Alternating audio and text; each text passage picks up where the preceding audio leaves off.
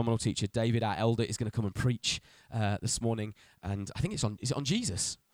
We're going to make much of Jesus over the next little while. We've just felt there's a season going to come where we're going to do a 21 days of prayer in the next in the new year, and then we're going to look at some stuff to do with the health of our soul, and then we're going to go into a series on Jesus.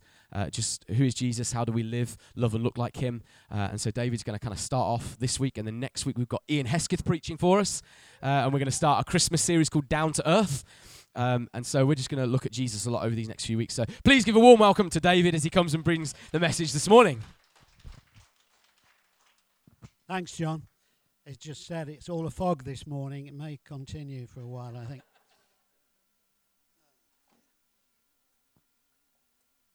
Especially when he said that uh, any prayers, just shout them out. So give me a bit of space, you know.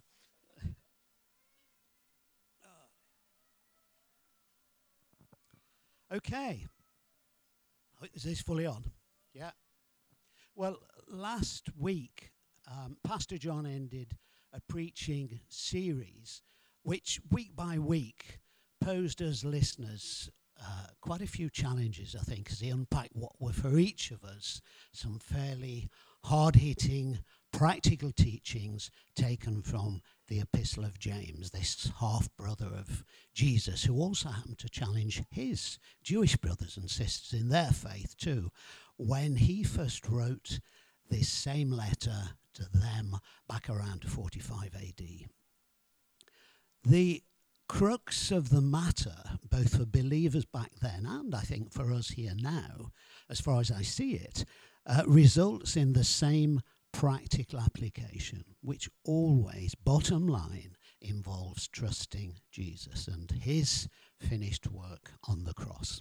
It's realizing that on our own we can't help ourselves, but he can, that we can live right with God and his way rather than ours. And the, the daily challenge, as Pastor John said, is keeping close to Jesus, to hear consistently, to act constantly or instantly, and love constantly. To apply this same Jesus into the living of our daily lives.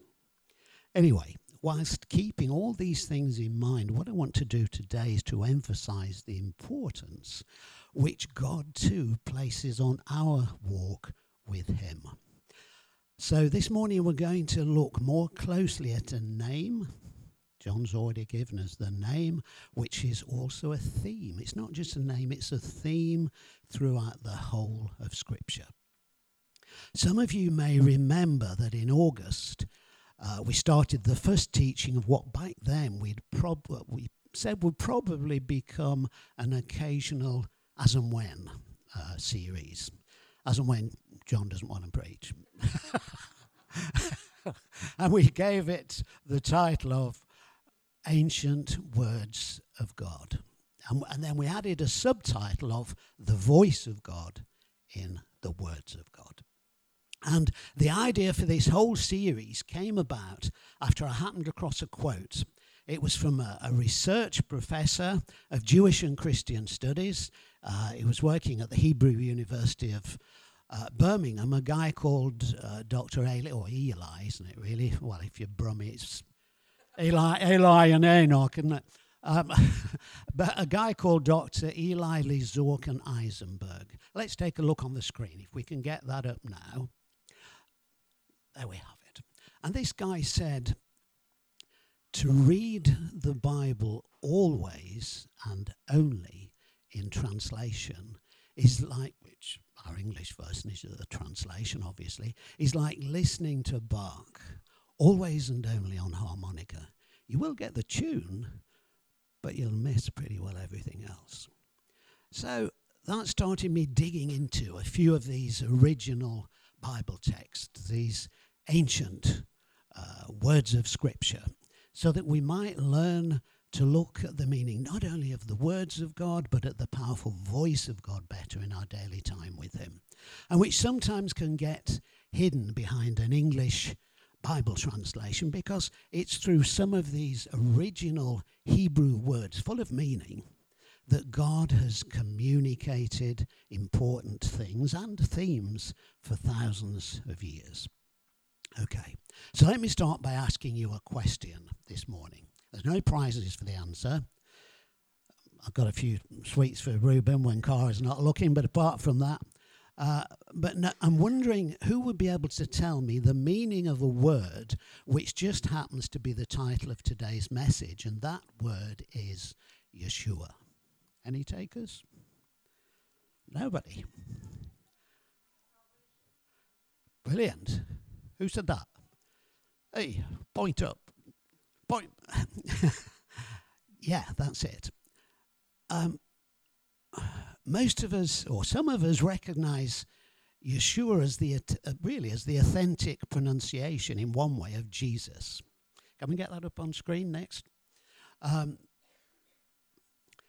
did you know this? This is now going to be the title, obviously, Yeshua. But before that name, or the name of Jesus, became the most famous name in history, was already an ancient word, way before that, revealing, as this lady said, the unique salvation of our Lord God. And today, as we delve into the history of this word, we'll see how it reveals a God who saves, who will save, who is salvation, and who promises a final salvation. So, this morning, as we start to look into a few of these ancient scriptures, we'll find that the word Yeshua isn't important to us simply because it was the Hebrew name of Jesus. That, in one sense, doesn't matter, but because way before that, as a verb, it's a word that has always flowed, beginning to end as a continuous theme throughout the whole of Scripture. Why is that? Because, as we said, this word in itself is a Hebrew word which means salvation or deliverance. Some of you might remember, um, if you were here at the time, our Foreshadow series, where we looked at the Bible as one epic story, a trilogy depicting the God who was, who is, and is to come. And it was from within this one seamless story that God connected uh, Jewish and Christian stories together into one, like a confluence, a coming together of two rivers to make one new man, as the Bible says. And it continued throughout the whole of the story with the use of this same word, Yeshua, to tell us that there's a certain type of salvation which the Bible tells us isn't for God, but has always been from God to us. Because God, from the very beginning, was using this word to make the point that he is a God that saves, a God who intervenes in people's lives and helps them. So, right away, as you'd expect, if this is going to be a theme, it starts in the very first book of, of the Bible, Genesis, the book of beginnings. So, let's look at Genesis chapter 49 and verse 18. The scenario here is that Jacob is getting ready to die. And he's blessing his kids. He's dividing up the inheritance, etc. And in the middle of the scene, on his deathbed, he whispers this quiet and simple prayer. He says, I look for your deliverance, Lord.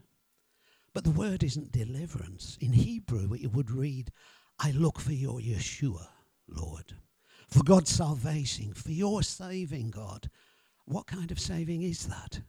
It's a saving from final death. He knows that death's ahead of him. He's on his deathbed. He's hoping that his final breath isn't his last breath, that one day he'll breathe life again. He doesn't know what's next, but he's counting on being saved from final death from the God who saves.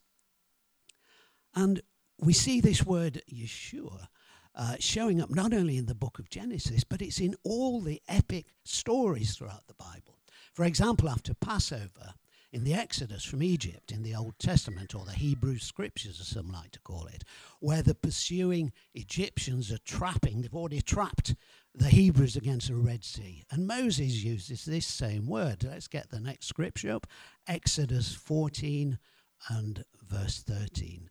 Moses answered the people, do not be afraid. Stand firm and you will see the deliverance.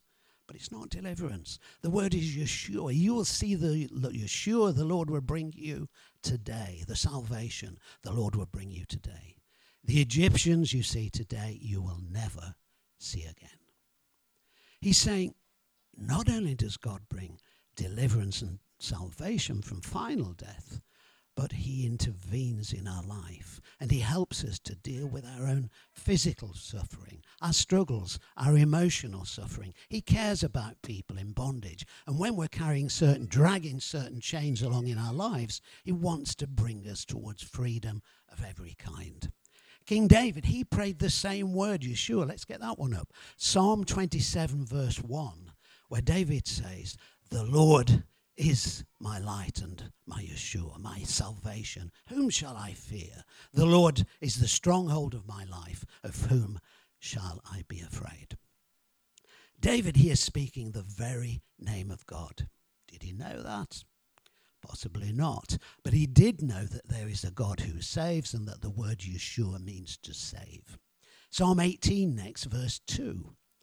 The Lord is my rock, my fortress, and my deliverer. My God is my rock in whom I take refuge, my shield, and the horn of my salvation, my Yeshua, my stronghold. He says that the Lord provides my safety.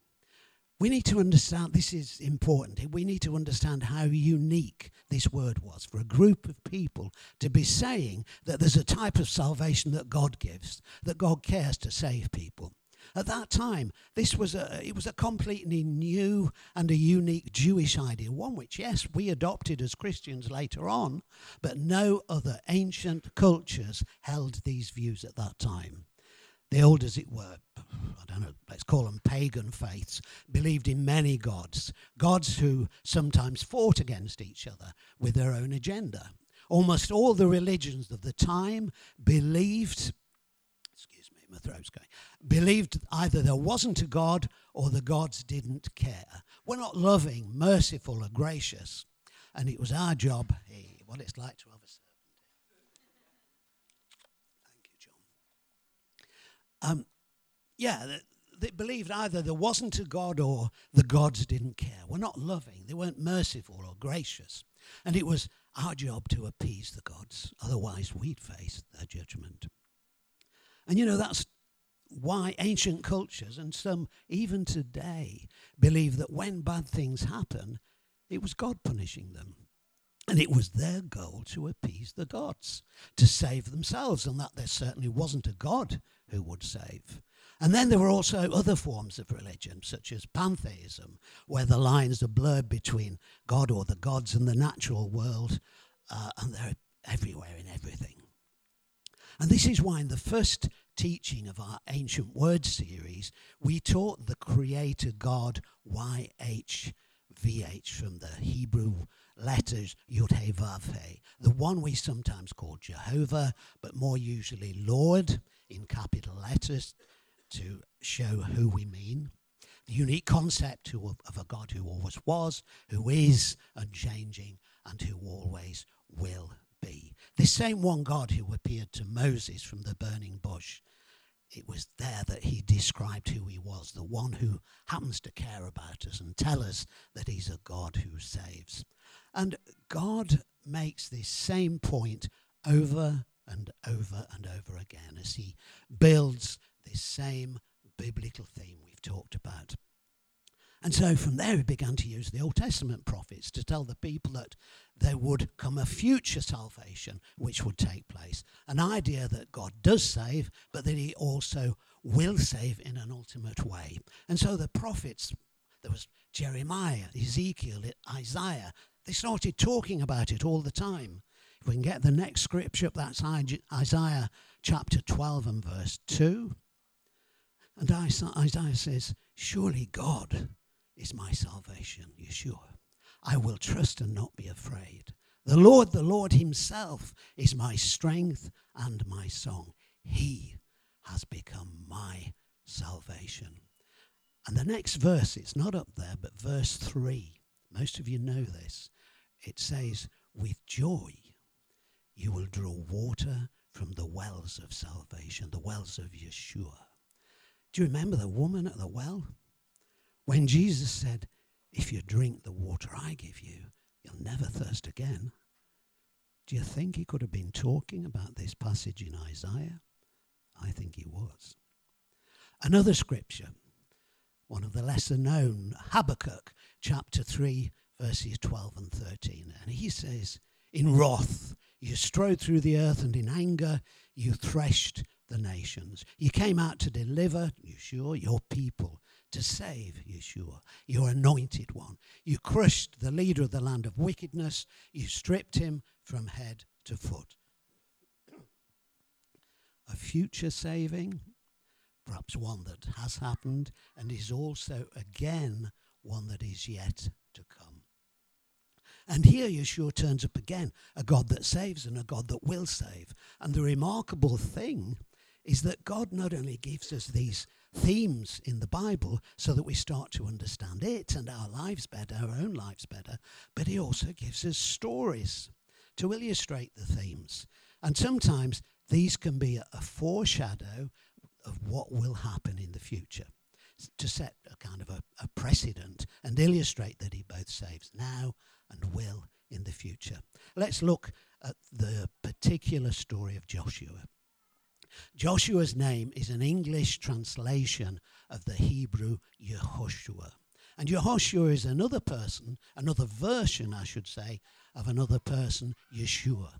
And like Jesus, Joshua's name also means God saves. So in Joshua's story, God appoints him to be leader after Moses dies, uh, tasks him to take the children of Israel into the promised land. In other words, from where they're at to somewhere better. Trouble is, there are giants between where they are and where they need to be. We all know about that, don't we? And Joshua's job is to lead the conquest of these giants as they go into this land. So we have the first Yehoshua, Joshua, leading a first trip into a promised land, a foreshadow of a second Yeshua, Jesus, who would lead a second group of people into a promised land, or if you like, a land of promises. A foreshadow story of someone, God saving to bring about salvation and lead us into something better. But the story builds. It's not just God does save and he will save, but God becomes salvation himself. So we now turn to the New Testament, Matthew chapter 1, verse 21. She will give birth to a son. And you are to give him the name of Jesus, Yeshua, because he will save his people from their sins. Joseph is ready to divorce his fiancée. That's how it worked in those days, even when you were simply engaged. She's pregnant. He thinks she's cheated on him. You know, as far as I'm concerned, it's a pretty good reason to think that. Um, and he's thinking, yeah, yeah, right, you're innocent. Well, it's going to take an act of God to convince me otherwise. And hey, guess what? That's what happened. God sends an angel to him in a dream, and the Lord says, It's true. The child that's in her has been conceived by the Holy Spirit. And look what the angel tells him. You're to give him the name, in our English Bibles, Jesus, but the name he would have spoken is Yeshua, because he will save his people from their sins. God's salvation becomes a person. The Apostle Paul, who spoke Hebrew, is writing in Hebrew to a disciple called, called Titus. Next scripture, it's, it's, it's Titus chapter 2 and verse 11. And Paul says, For the grace of God that brings salvation, Yeshua, has appeared to all men. He's appeared to all people. Not now just for Jews or converts to Judaism, but to everyone in the whole wide world. God sending a Savior for all people. He, he holds the key to the door which we could never get through.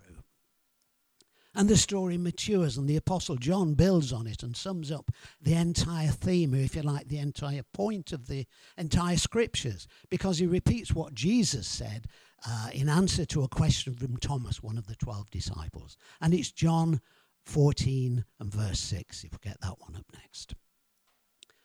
Um, Jesus answered, I am the way and the truth and the life. No one comes to the Father except through me. And why is that?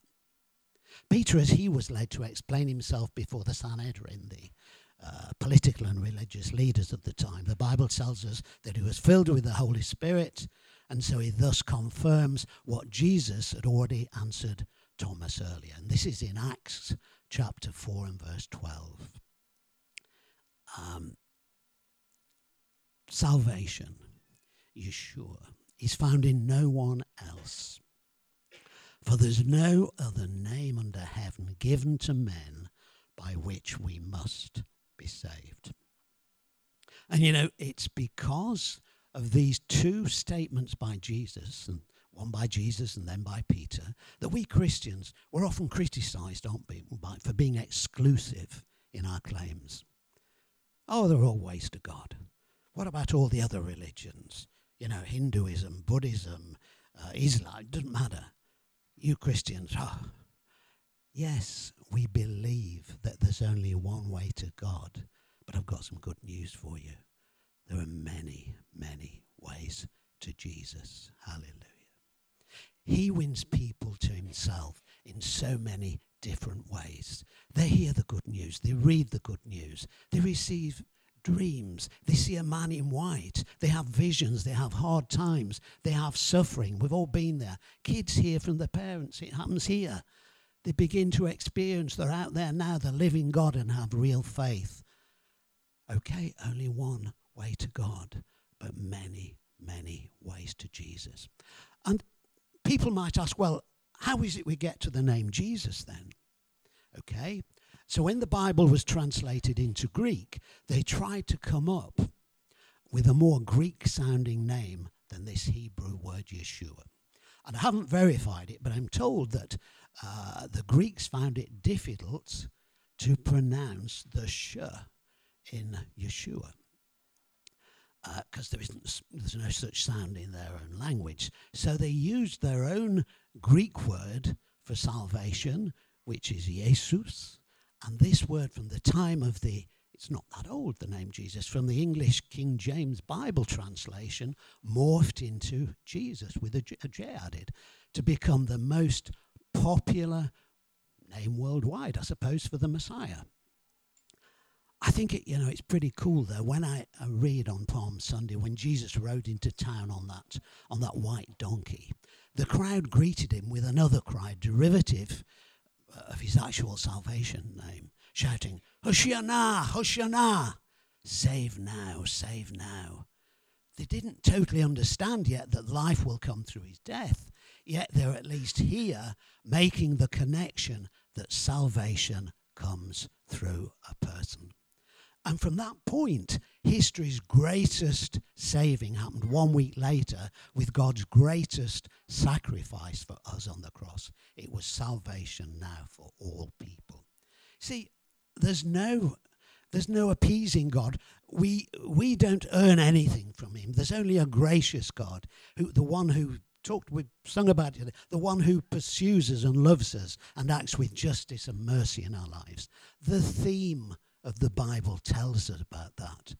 But this isn't the last chapter of the theme yet. We even know about Yeshua that there's a final chapter of salvation which is going to take place in the future.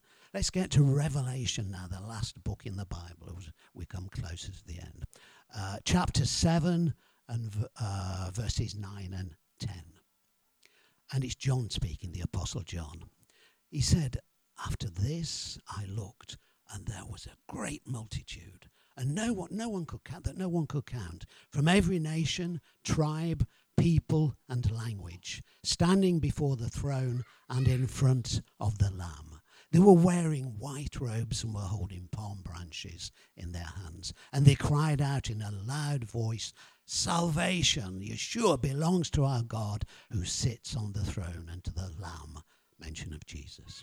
Then from another mention of this final salvation, we see that a great war breaks out in heaven. It's where Jesus battles Satan, the epitome of evil, and defeats him. This time we're looking at Revelation chapter 12, verses 7 to 10. And John again is saying, and there was war in heaven. Michael and his angels fought against the dragon, and the dragon and his angels fought back. But, he wasn't strong enough, and they lost their place in heaven. The great dragon was hurled down, that ancient serpent called the devil or Satan, who leads the whole world astray. He was hurled to the earth, and his angels with him.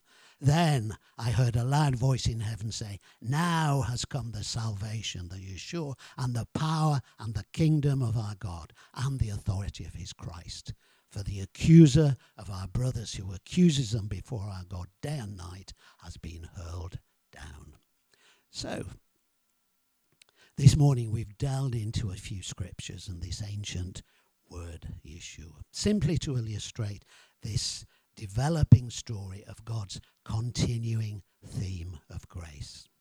That He is a God who saves, a God who will save, a God who is salvation, and a God who promises a final salvation that none should be lost.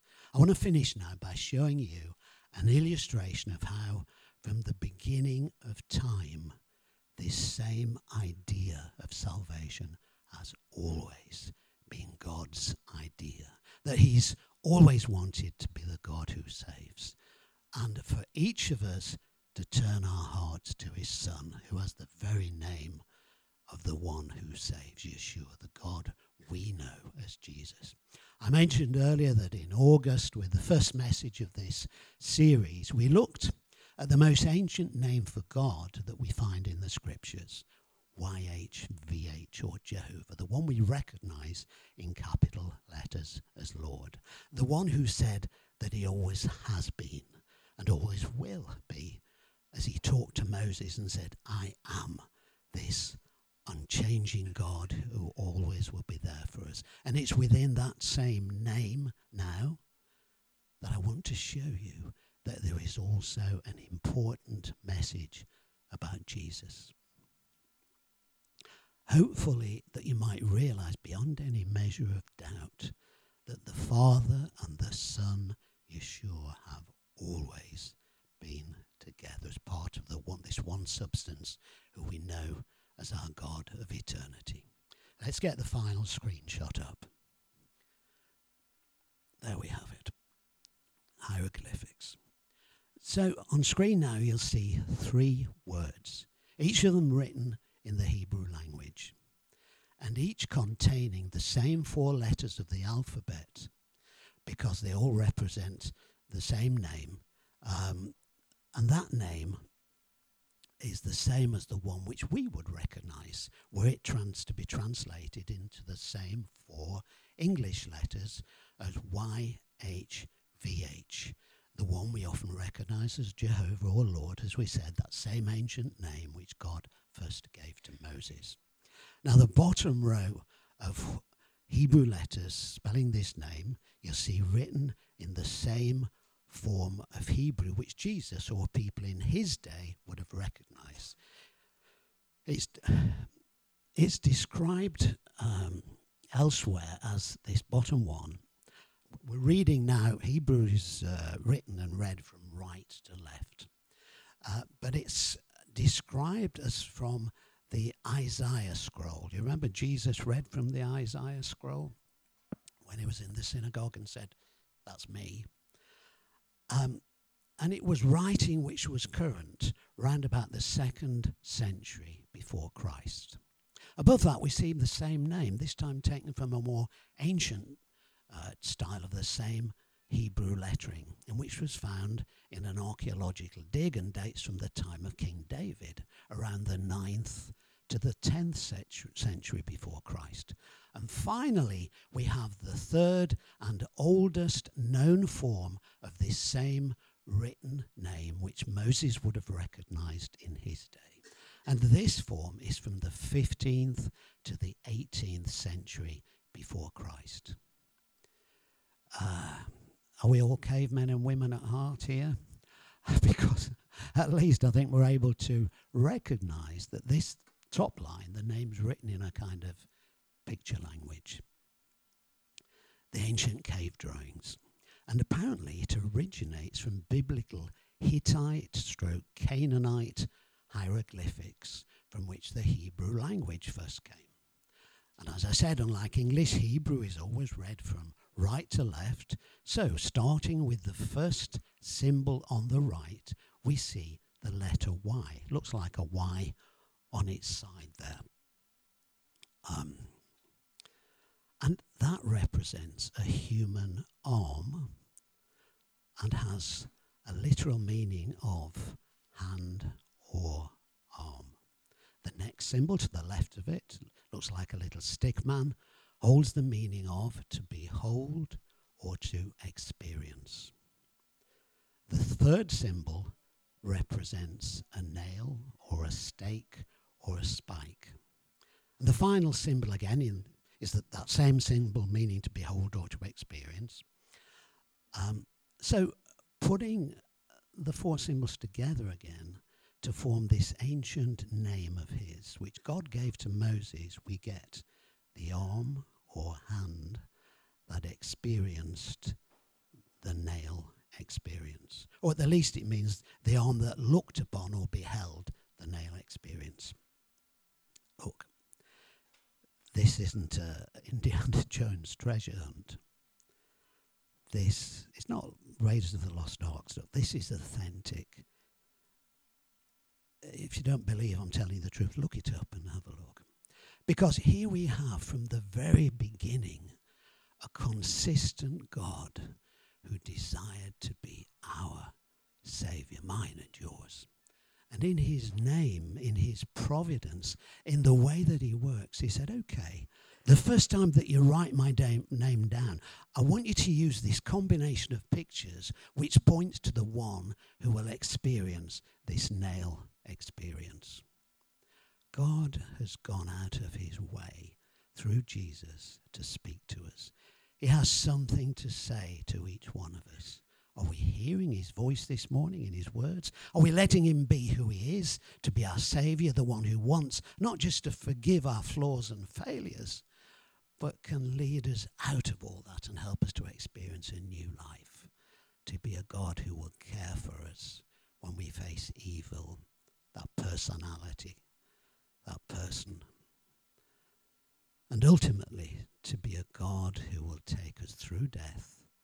Death's just a um, better and a new life. To take us through death to something better, to a second promised land. That's the promise which is behind this ancient word today of our title and behind God's message from the very beginning. Thanks for listening, John. Would you like to? Very good. Very good. So rich and stuff. Guys, let's just close our eyes. Let's just focus in, shall we? So rich, so deep. Father, we thank you that from the beginning you had us in mind to save to the very ends of the earth, that all the nations would come no salvation. That you care enough to save your people. That we're entering a season. Every year we, we honor and we celebrate that the Word became flesh, made his dwelling amongst us.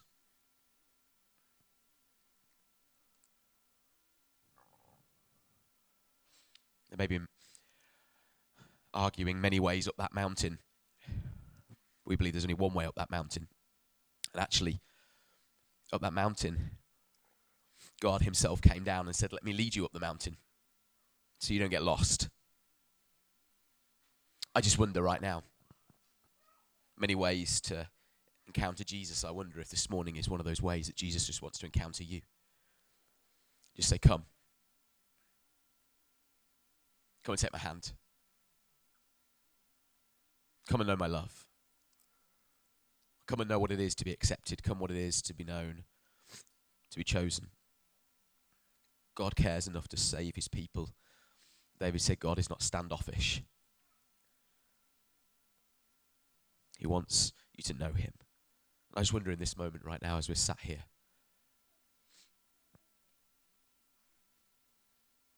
Do you know Jesus?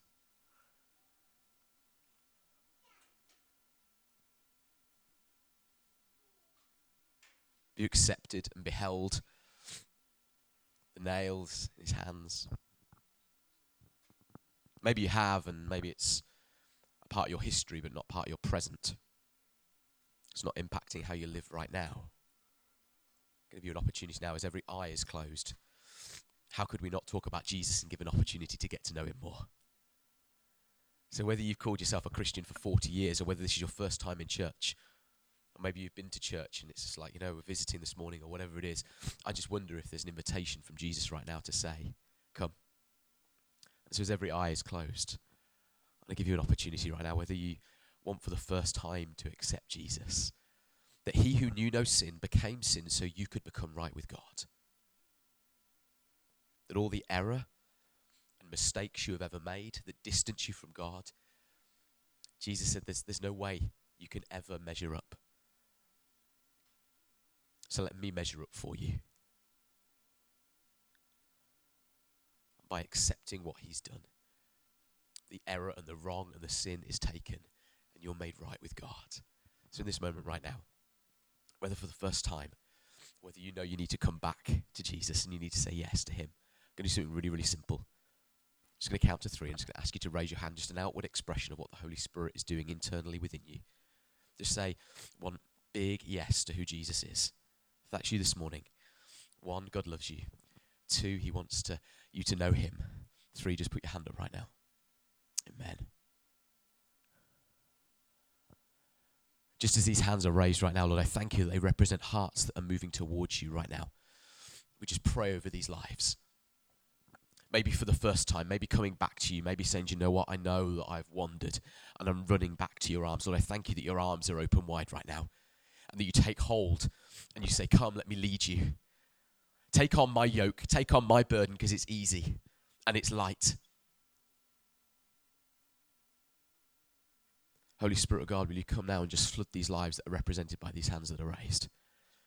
Come and fill them with your presence. I thank you. Just pray right now, in the quietness of your own heart or out loud. Just say, Thank you, God, that you've made a way. You've dealt with my error. That I can be forgiven.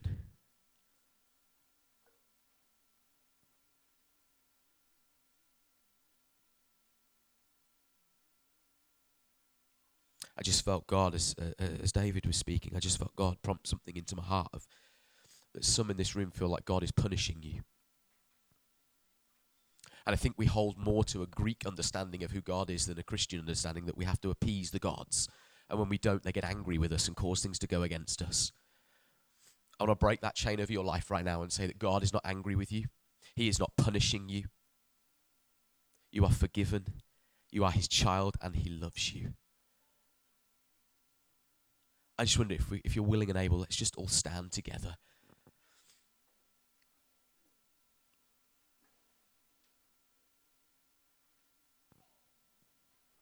Just keeping this attitude of prayer. Let's just keep our eyes closed. Let's just give a moment just to focus. If that's you this morning, and you, you sense this anger from God towards your behavior, towards your thoughts, towards your past, towards who you are. You feel like God is angry. Just while every eye, just just please let's let's honor each other. Let's respect each other with eyes closed. I just want to invite you right now, for whatever reason that is. Maybe it's just part of your upbringing, and you don't know what it is for a for anyone in authority over you to show you care and love and acceptance. If that's you this morning, I just want you to put your hands out in front of you as every eye is closed. This is between you and God. Just put your hands out in front of you.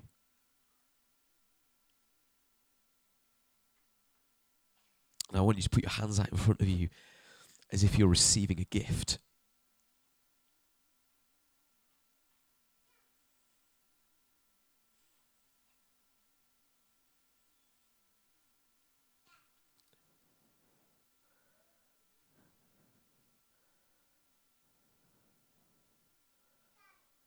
Spirit of God, we ask you right now, just speak deep into the hearts of those that have got their hands open.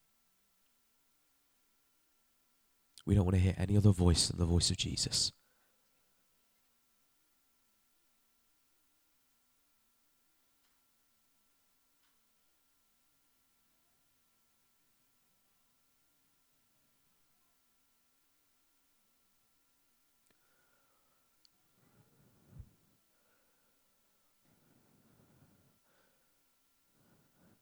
Stop trying to pay for your past when the past has been paid.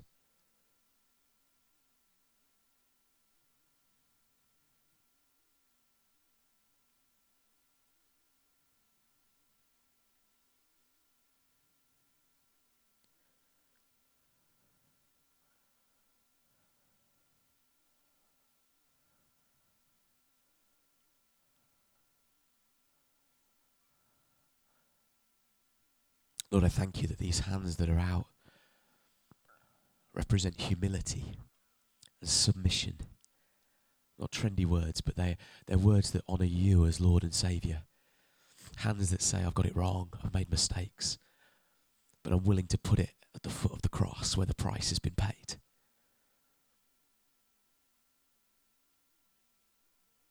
God, I ask right now this week would be a week of knowing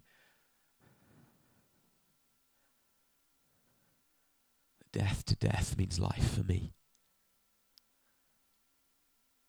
The price has been paid. Our sins, past, present, and future.